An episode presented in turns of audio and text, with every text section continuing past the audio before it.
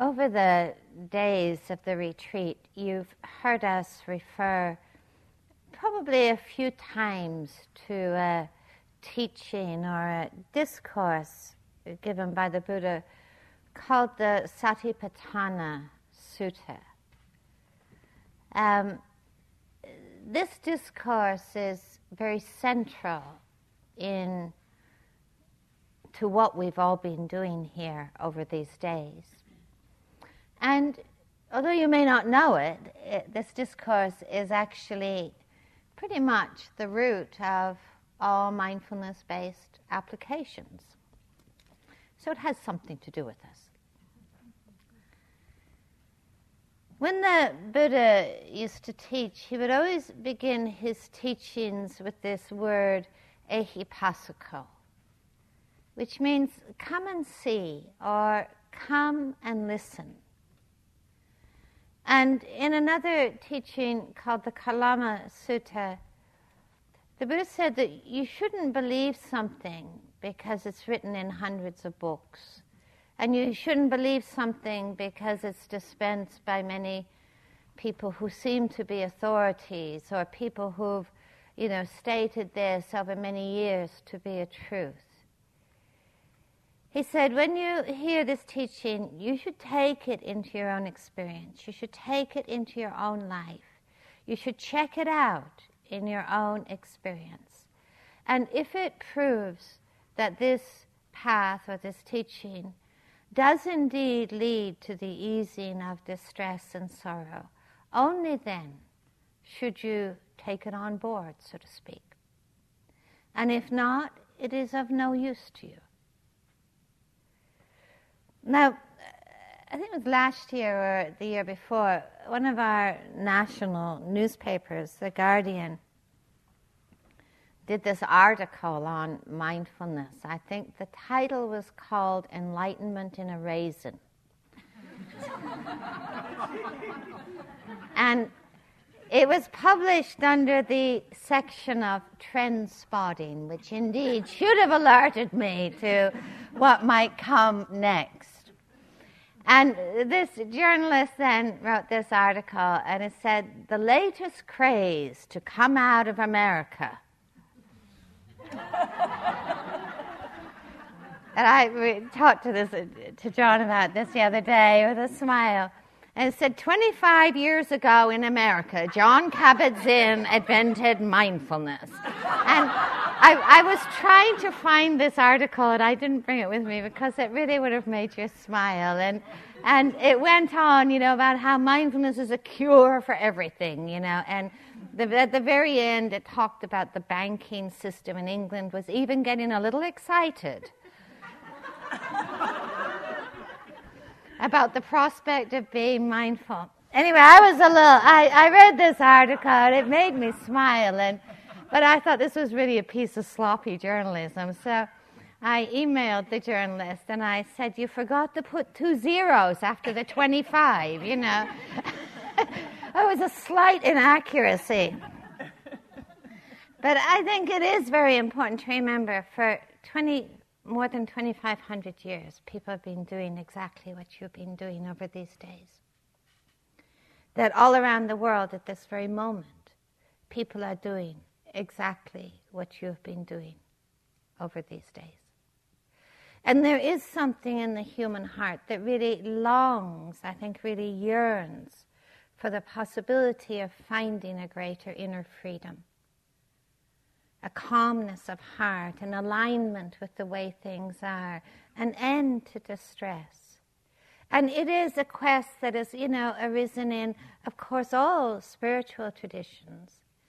And yet, the heart of that quest is, of course, what arises in the very ordinary human experience that longing, that longing to understand really what we are doing here and how to be here, how to be here in a way of sanity, of kindness, of compassion. You know, and in, in many ways, everything, you know, all of the texts, all of the teachings are simply ways of supporting that longing. Now, the Satipatthana Sutta It's a very pivotal discourse. In it's a very pivotal teaching, certainly in this tradition, because it's a discourse that really emphasizes mindfulness or sati as being the path to liberating insight. And sati, or mindfulness as it's often translated, is translated in a lot of different ways, sometimes as attending to, or being present with, or establishing mindfulness within. At times, sati is translated as standing by or standing near. And tonight in the talk, I want to explore a little bit some of the attitudes that are really emphasized in the Satipatthana Sutta or the discourse on wise mindfulness. Now, the discourse began, begins with a, actually a statement that John read last night. And it's a very powerful statement for the beginning of this discourse. When he says, There is, bhikkhus, or noble ones, the direct path for the purification of beings, for the surmounting of sorrow and lamentation, for the disappearance of pain and grief, for attaining the way for the realization of liberation, namely the four satipatthanas. Now, these four satipatthanas is what we've been talking about over these days. So often translated as foundations or ground, the places that we establish mindfulness within. We establish mindfulness within the body, within feeling, within mind states, within the dharmas or all of the objects, the phenomena that arise in the moment. And the Buddha described this. He says, What are the four? A bhikkhu, a noble one, abides contemplating the body in the body or as the body, ardent, fully aware and mindful, having put away covetousness and grief for the world. He, she abides contemplating feelings as feelings, mind as mind, mind objects as mind objects, fully aware, ardent, mindful, having put away covetousness and grief for the world. So these are what we've talked about these days body, feelings, mind. And in a way, our practice here has really been dedicated to exploring this landscape of our own being. And this is the best line in the whole discourse. If anyone should develop these four foundations for seven years, for seven months, for seven weeks, even for seven days, they will come to know direct and profound liberation.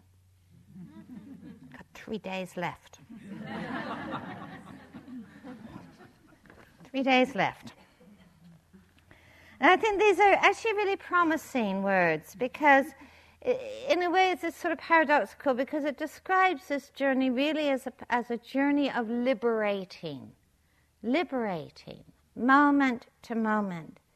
But it also describes a, a journey, as you've probably discovered, which is pretty challenging. It's pretty challenging to sit with our minds, our bodies, feelings moment to moment.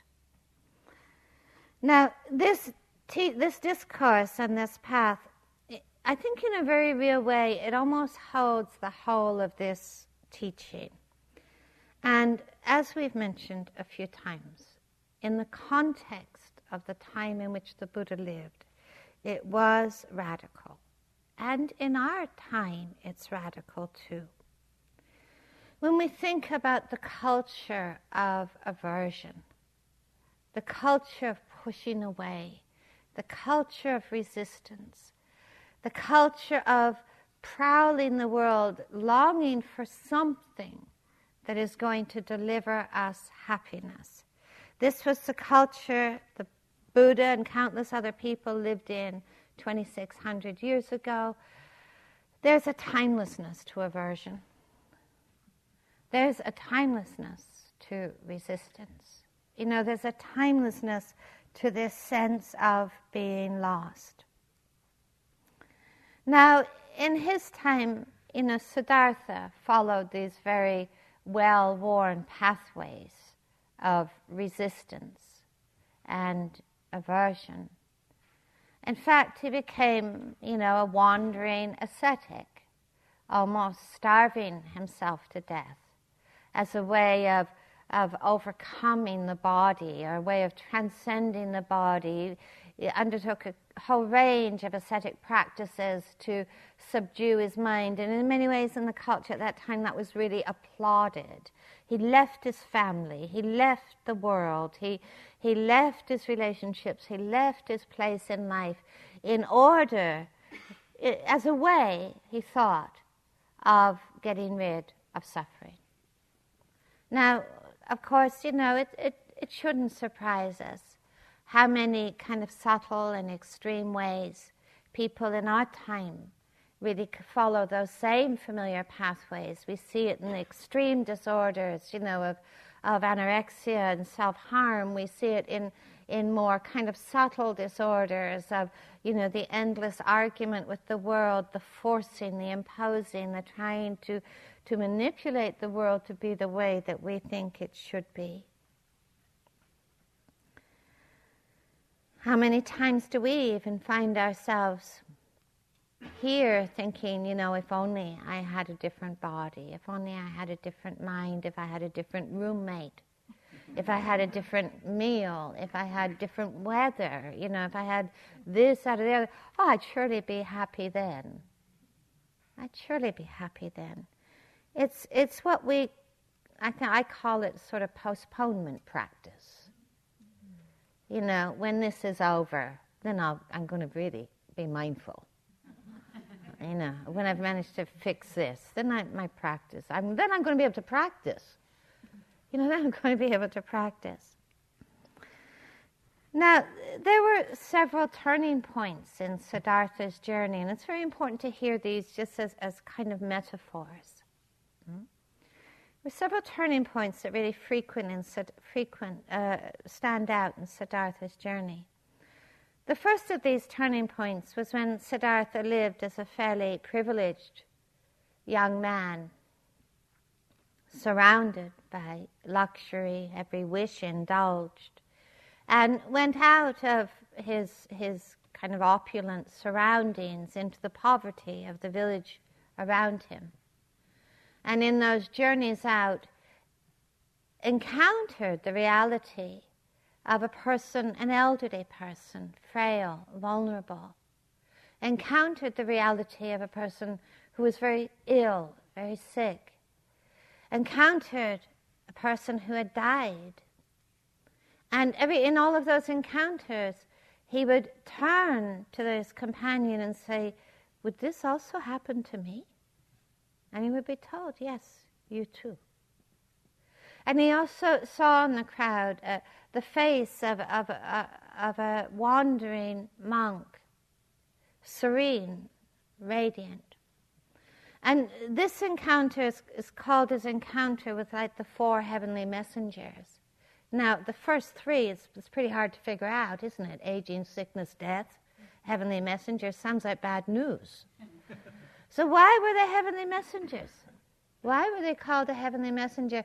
Because in those encounters, really Siddhartha realized that all his, his surroundings, all his security, all his prestige did not armor him, could not protect him from those life's realities. And his, his sight, his glimpse of the wandering monk, who was serene, who was radiant, it was called a heavenly messenger because it gave to Siddhartha this sense of possibility. Maybe there was another way of being in this fragile and unpredictable world. The second turning point for Siddhartha well, it came at a time after he'd left his palace and done a few years of starving and mortifying and abusing himself, to the point where he was lying on a riverbank near death. And a young woman came along and she offered to him a drink of rice gruel. And he received that drink and suddenly began to come back to life and really realized that this path of mortification, of, of abuse, of austerity, uh, of, of harming his body, his mind in this way, was not the way to go. And it was a gift of kindness. It was a gift of kindness. The third of the turning points, which I think is really important in Siddhartha's story, came also at a time after he'd recovered his health a little bit. And he began to, he remembered a time when he was a small boy and he was sitting on a hillside doing nothing special and looking down and seeing a farmer plowing his fields. And he remembered that there had come to him in that moment such a sense of peace that there was nothing missing, nothing absent, that it had just suddenly arisen within himself.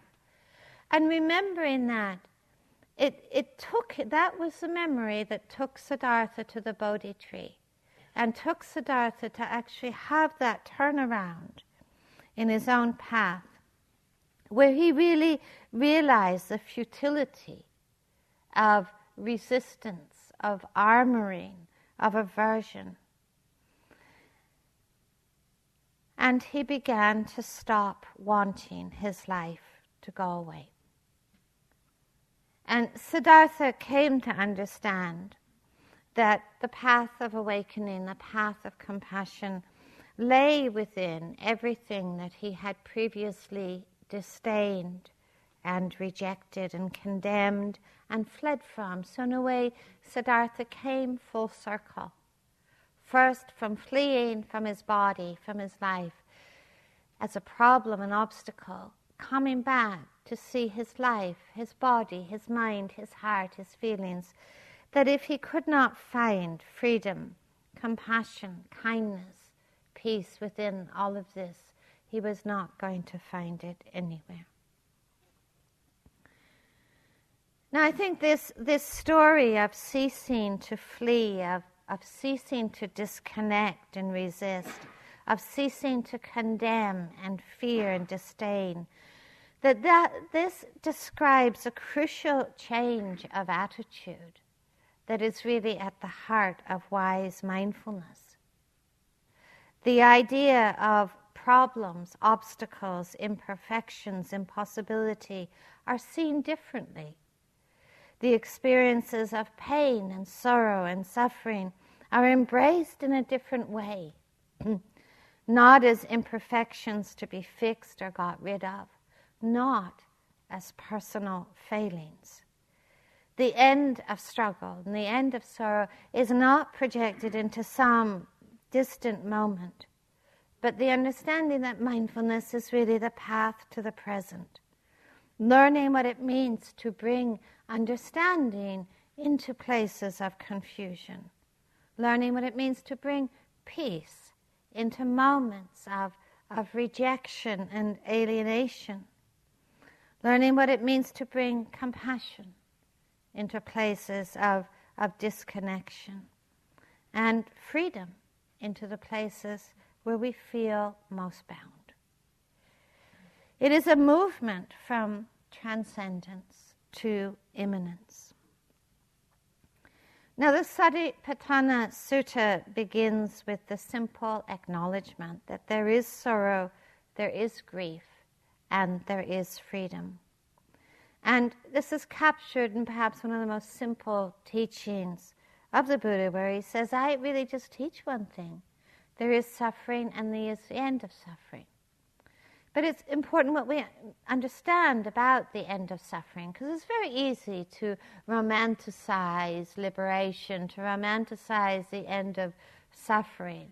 But actually, what the Buddha talked about in the end of suffering was actually the blowing out of the fires of craving, ill will, and delusion. So he was not talking about nihilism. He was not talking about the erasure of human experience. He was talking about our capacity to be fully human, but without confusion, without craving, without ill will, which is the capacity to find freedom in the midst of all things. And he talked about this freedom being discovered through the path of mindfulness and contemplation. And the way that the Buddha used mindfulness uh, was not as a destination. He didn't talk about mindfulness as being the be all and end all, the destination. He talked about the mindfulness as a vehicle, that mindfulness is a vehicle that takes us from suffering and distress to freedom that wise mindfulness, as the Buddha taught about, was not an end in itself, but actually a means to understanding, a means to insight. And it was really the insight born of mindfulness which allows struggle to come to an end. Now, what is referred to in the Satipatthana Sutta is, of course, wise mindfulness. Now, this is, I think, something very important. I hope I can communicate this right. That wise mindfulness looks into directions.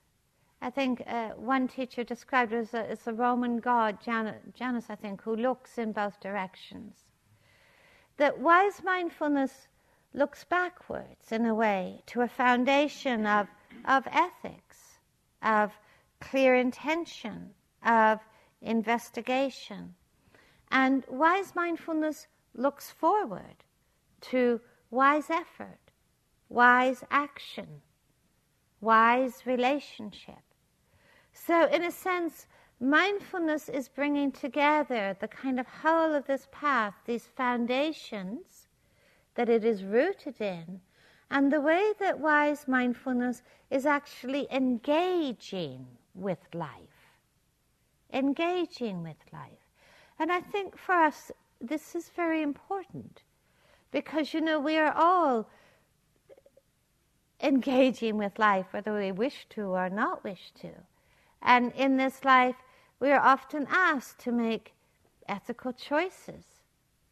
We're asked to, to engage in actions, in speech that heals, that brings an end to suffering, so mindfulness is knitting together this inner world rooted in integrity, sometimes defined as kindness and investigation, and the outer manifestation of that in everything that we do in this life.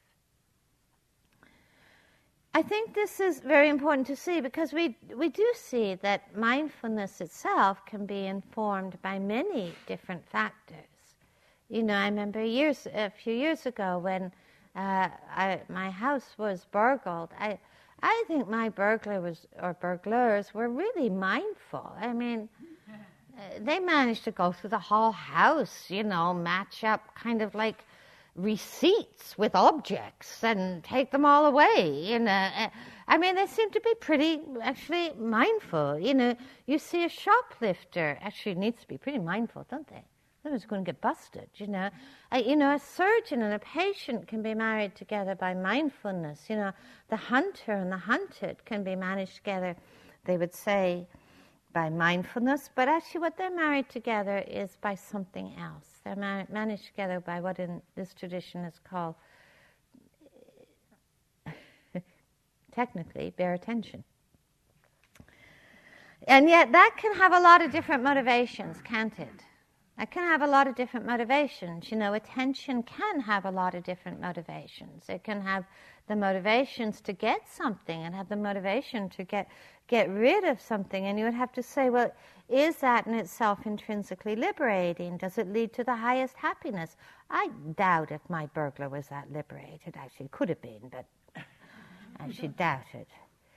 So, why is mindfulness in this context of integrity, of investigation, of the dedication to the end of pain and suffering is actually enriched and has a direction, it has a context.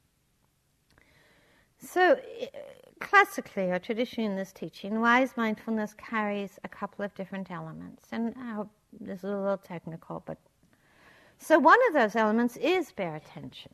One of those elements of wise mindfulness is bare attention, bringing a clear and calm attitude to every moment of experience, not judging, not reacting, but allowing. So the purpose of that bare attention is actually to illuminate the moment. The purpose of that bare attention, in a way, I would say, is to awaken the world, inwardly and outwardly. If I could give you a little example of that, you know, some years ago I was invited to teach at a place in the desert in Arizona, and I went because everybody had told me how amazing the desert was, and I really wanted to see this for myself. So I arrived at night, and I got up in the morning filled with all this anticipation. You know, the desert, the desert, the desert is coming. I go outside, and my heart just fell. Oh, it's just brown. It's just brown, you know. And then after days, spending days in the desert and beginning to pay attention, you know, I really then began to notice all of the subtleties of the desert, the, the shifting colors, the shades, the, the variety of wildlife. And it was almost, I could so see so clearly that actually it was mindfulness that had illuminated the world. Now, I'm sure that you've experienced that here, you know, that if you walk outside here and you know your mind is filled with preoccupations and ruminations and obsessions you know and struggle well you know you could come back in the room and realize you have not seen a single thing. You could go out in that same walking path exactly the same walking path with really that sense of really being mindful really wholehearted really seeing and it's like a different world isn't it you see what is there. It's like the mindfulness is illuminating, almost awakening the world. So, this has the same effect in our bodies, minds, feelings. Bare attention is bringing light into that experience. So, what is previously being obscured by confusion or by anxiety or by agitation is seen. What has previously perhaps been more unconscious in the light of mindfulness is brought into the realm of consciousness. That mindfulness allows us to replace powerful the power of impulse with clear intention. Now another aspect of bare attention is that it helps us to discern the difference between our concepts about actuality or our stories about the moment and what actually the simple truths of the moment. As one of my earliest teachers once said to me, he said, The thought of your mother is not your mother. And we could extend that, couldn't we? The thought that I have about you is not you the thought of myself is actually not myself. Now, another aspect of wise mindfulness that sits alongside bare attention is clear comprehension. So it is understanding the nature of what we are attending to. This is the kind of experiential investigation element that we have talked about as we attend to our bodies, feelings, emotions, mental states, we actually begin to get a sense of how they arise and pass. We begin to get a sense of the conditions that lead to the arising of different states of experience. And we begin to get a sense of how they can be released. We begin to get a sense in our own experience about really what's helpful and what's not helpful, what's skillful and what's not skillful. So that clear comprehension element is actually nurturing this sense of wise discernment. And that wise discernment is teaching us about engaging with the world, engaging with the world in all its dynamics. Now, these two together of bare attention and clear comprehension are the basis, it's said in this path, of understanding, of insight. Now, what I'd like to do is to pick up some of the refrains that are really stressed within the Satipatthana Sutta that really emphasize the context and the attitude and the wisdom factors of this practice that we're doing here. And attitude here, I would say, is incredibly important because it is one, attitude is the key element in the transforming power of mindfulness. As you've seen, you know, we can transfer many patterns of our life right into the retreat, can't we? You know, we can spend our whole life arguing, you know, with the retreat, arguing with other people in our minds. I mean, just because we keep silent doesn't mean we stop arguing, does it? I mean, we just keep them rolling over, you know, I said, keep them going. But what is the attitude that really allows, even amidst those arguments, for us to see more clearly about what leads to suffering, what leads to the end of suffering? Now, one line, one of the refrains that repeat, is repeated in this discourse.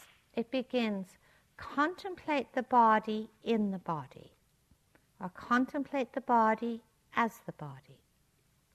Contemplate feeling in feeling, or contemplate feeling as feeling.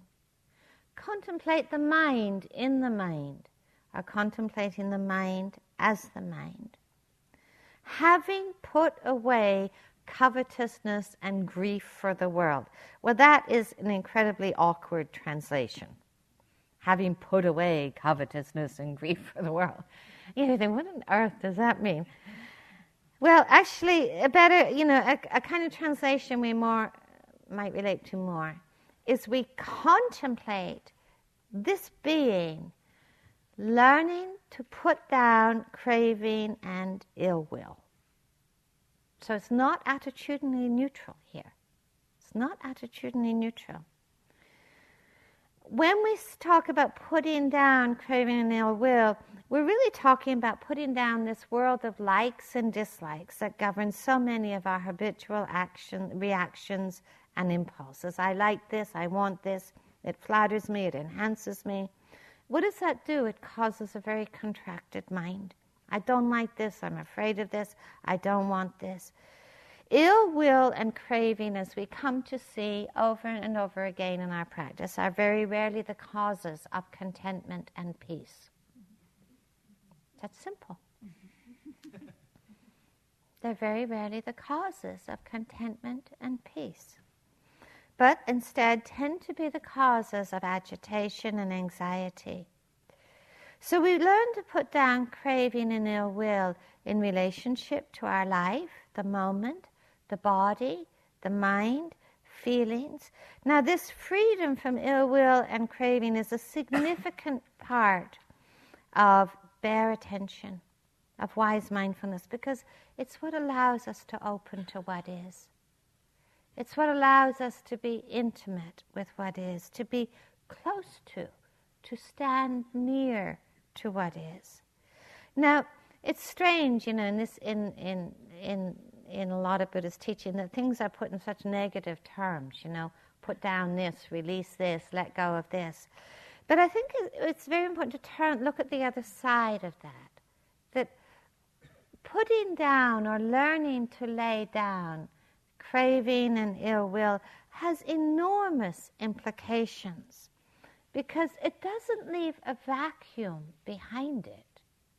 You know, when we learn to lay down craving and ill will, it's not like an empty space where we just become indifferent or apathetic. Instead, putting down the habits of fear and craving and aversion, there emerges the possibility of bringing into our attentiveness the first two wise intentions kindness and compassion.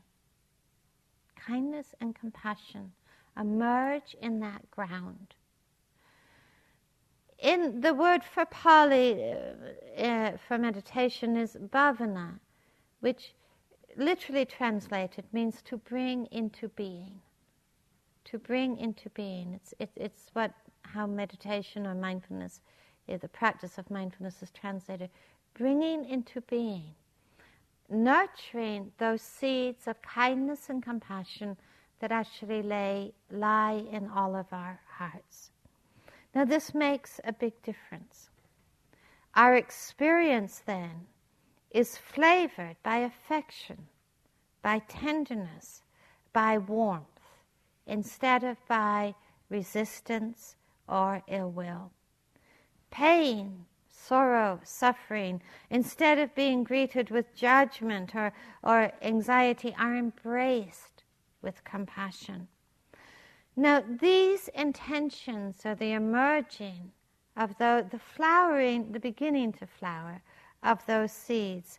They set the stage for a journey in which nothing is an obstacle, nothing is a problem. They set the climate for this path in which everything, everything that arises, is greeted with warmth, with interest. It brings into being fearlessness and equanimity into the exploration of our bodies, minds, feelings. Now, I, I feel there's already a very profound insight involved in our willingness to put down, to begin to cool the fires of ill will and craving. Because the insight is part of really deeply acknowledging the futility and the painfulness of all of the shoulds that can permeate our lives. My body, my mind, my emotions, my life should, must, needs to be different than it is. Should is a very well used mantra. When we learn to calm that, we begin to open to the simplicity of the moment, to find intimacy with the moment, to find connectedness in places where previously there has been estrangement or alienation. We are learning to befriend. It is a shift in attitude in our hearts and minds from transcendence to immanence. Another line that is repeated through the instructions is to learn to abide independent, not clinging to anything. Now, abiding independent is not implying separation or disconnection or distance, but instead is an exploration of what it means to abide in this body, mind, feeling life ungoverned, ungoverned and discovering that it is not the thoughts or the sensations or the emotions that create in us the terrible feeling of being imprisoned or governed. It is the sense, it is clinging and grasping and holding. And we, we begin to get that sense that whatever we cling to in any moment begins to form a shape of our world and our heart in that moment. If we cling to a thought, we become the thinker. If we cling, cling to a plan, we become the planner. If we cling to a pain, we become the sufferer. If we beca- cling to the te- this, we become the teacher. Tell that to my kids. Doesn't work. It's really seeing the imprisonment that comes with the holding, with the clinging. Again, what I mentioned the other day, what we dwell upon becomes a shape of our mind. Because clinging really, moment to moment, holding identification, is shaping, defining our sense of self and our perceptions. And we, we get the sense of how little freedom there is in that.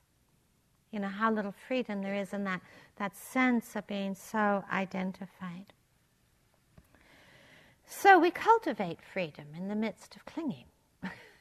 We cultivate freedom in the midst of identification, in the midst of holding, in the midst of grasping, Because alongside these first two wise intentions of loving kindness and compassion, there lives the third wise intention, which I, I know people really hate this word renunciation. I have people tell me shivers up their spine, you know.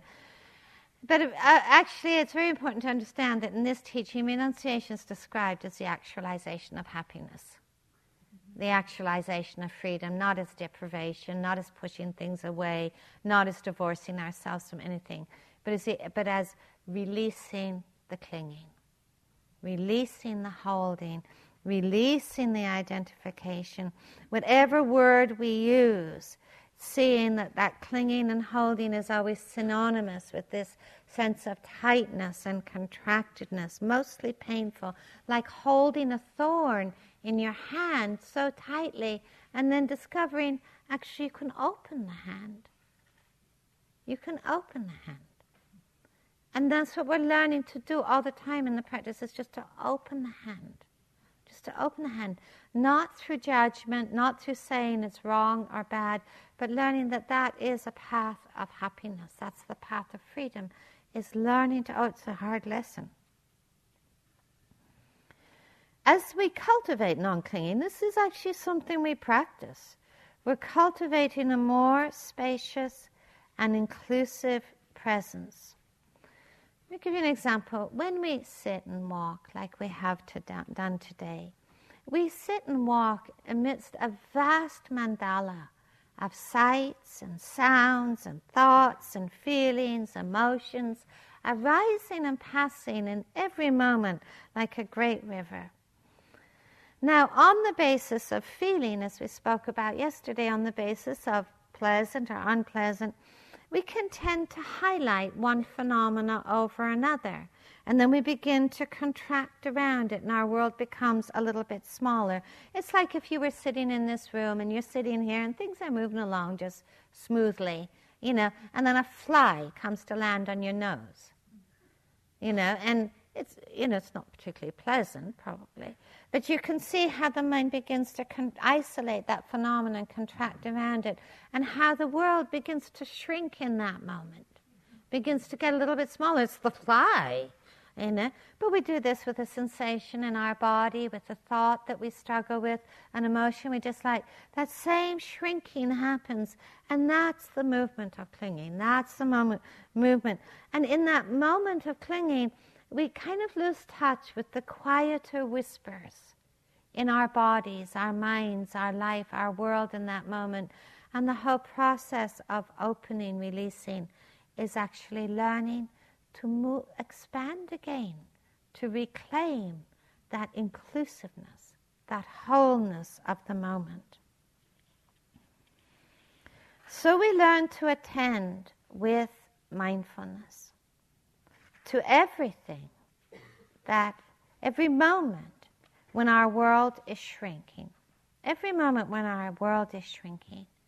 And it's within those moments when our world is shrinking and we learn to open that we really get a sense of what it means to abide independent, not clinging to anything, not governed by anything. It's not an easy path.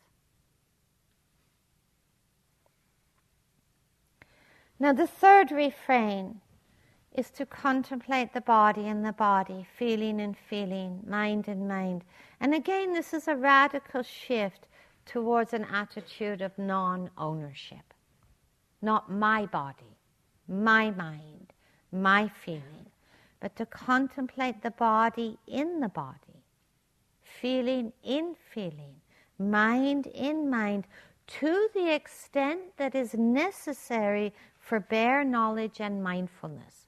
Now, that's the piece that's important. To the extent that's necessary for bare knowledge and mindfulness because it's, it's an invitation to a radical simplifying.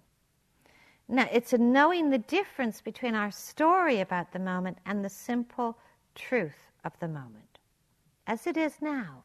To be able to see the body not with its history, not with its future, because we see as human beings, you know, we do tend to be storytelling whatever's. You know, we have a story about everything, don't we? You know, we walk outside with a story about The outside, we walk inside. Got a story about the inside, you know. Story, lots of stories about other people, people we've never met. You know, we have this whole story about them by now. How many people here remain neutral to you? Probably not many.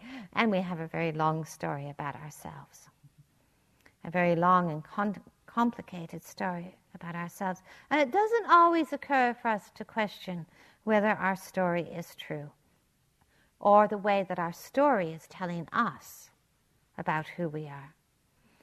In fact, our story is too often leading us to kind of solidify and try and fix things in place, a world which is constantly in flux and changing and unfolding. So our story, in a way, is always in a state of struggle with the way things actually are.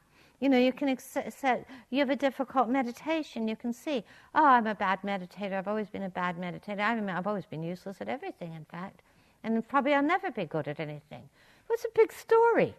Where did it start? Not contemplating the body in the body or the mind in the mind, but my body, my mind. Someone annoys us in some small way, and everything about them annoys us.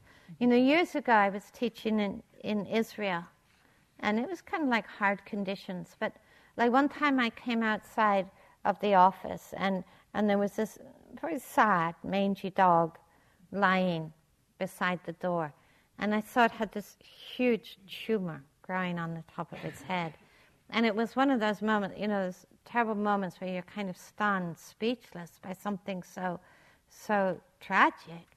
And, you know, there was that moment where I was stunned, speechless. It didn't last. You know, pretty soon I started telling a story, you know, and, you know, my story was, you know, how can anybody just leave this dog here with this terrible tumor growing out of its head? And, and I'm going to go and, you know, really speak to the people who live in this kibbutz because they're not caring for their animals and blah, blah, blah, blah, blah. You know, went on all morning, actually, here and there.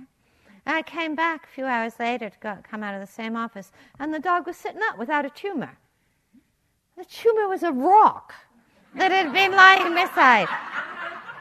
It was like, like that whole world had been fabricated. The whole thing was just a fabrication, you know. I sort of got this incredible sense about how easily that can happen, this fabrication that seems so real. And a way, our, our fabrications are the ways that we try to protect ourselves from the unexpected. Now, this teaching is not anti thought. Please don't think this teaching is anti thought. I, I, really despair when people have that impression that, you know, a sublime meditation is when you have no thoughts. Well, try and get through life without any thoughts. you know, why, you know, the thought gets a very, well, of course we need thoughts. You know, thoughts are a source of tremendous joy and creativity and connectedness and value. So, thoughts can also be a source of tremendous pain and suffering. But it's not the thoughts, is it? And we're not trying to get to a place where we have no thoughts, please. Uh, you know, if you want to do that, take a pill. Don't come on retreat, you know. Um, it's, it's like that's not where we're going. But we do see that some of our storytelling is really there trying to support a view of ourselves and others, and to stop us from being surprised, a way of trying to make the world familiar. But you know what? Stopping being surprised is not a good idea. Because it seems to me that our capacity to really grow and deepen as a human being rests upon our capacity to be surprised. So we're learning to somehow calm the storytellings because this is the source of so much of the fixing, the, the solidifying of I, of you, of me, of them, of the world. We're learning to calm that down and we begin to just taste, just begin to taste what that freedom of in the seeing, just the seeing, in the feeling, just the feeling, in the walking, just the walking.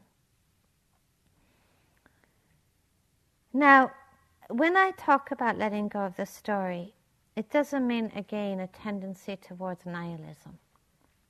You know, because people imagine again in this path, it's all about getting rid of the story or erasing the story. Well, you know, we all have our story in this life, our, our past, our experiences. And this story of us, you know, the story of our life, is the basis of, can be the source of tremendous creativity and joy. It's how we communicate with the world, it's the source of what we communicate with the world this story of us, of me, it's not about getting no self. It's about understanding non self. Vast difference between those two. No self is nihilism. Non self is seeing the, the tremendous creativity within this body, this mind, these feelings for communicating compassion, peace, care, sensitivity, without being identified with anything at all. When we are able to calm our hearts a little and see underneath the chatter, we begin to listen to the story of life, our more universal story. And when we listen to the story of life, it's continuing to teach us. And one of the stories that life teaches us is about the story of change, the story of impermanence. And this is embedded within the Satipatthana Sutta, within this contemplation of body, mind, feeling, everything that appears. See the arising, see the passing. Come to know that deeply. Come to know it deeply, the change in all things, and come to see the futility and the painfulness of trying to grasp the ungraspable. The futility and the painfulness of trying to control that which is always in a state of change. And Suzuki Roshi, he once said, impermanence, uh, renunciation is not about getting rid of the things of this world, it's accepting that they pass away accepting that they pass away. Learning to abide in that non clinging, that non grasping, is learning to abide in the freedom in which craving, ill will, delusion begins to fade. Begins to fade. You're discovering that freedom of heart that can be present in the midst of all things with profound compassion, with profound kindness, and yet not bound, not bound by anything. And that is really the art of this practice. It is really where this practice is directed to. It is the, really the essence of the, the wise mindfulness that we cultivate moment to moment, liberating the moment, moment to moment. I've kind of gone on here a bit. We'll have just a moment quietly together and then we'll have a walking period.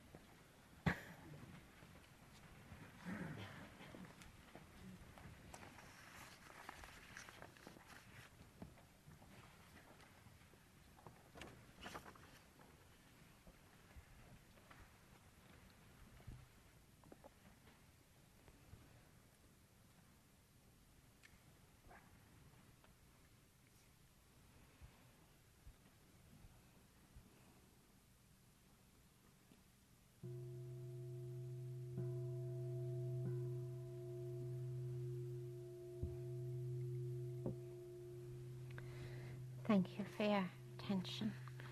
So we have a walking period now. We'll come back at nine o'clock for the last sit where we'll continue with the loving kindness practice. Thank you for listening. To learn how you can support the teachers and Dharma Seed, please visit dharmaseed.org slash donate.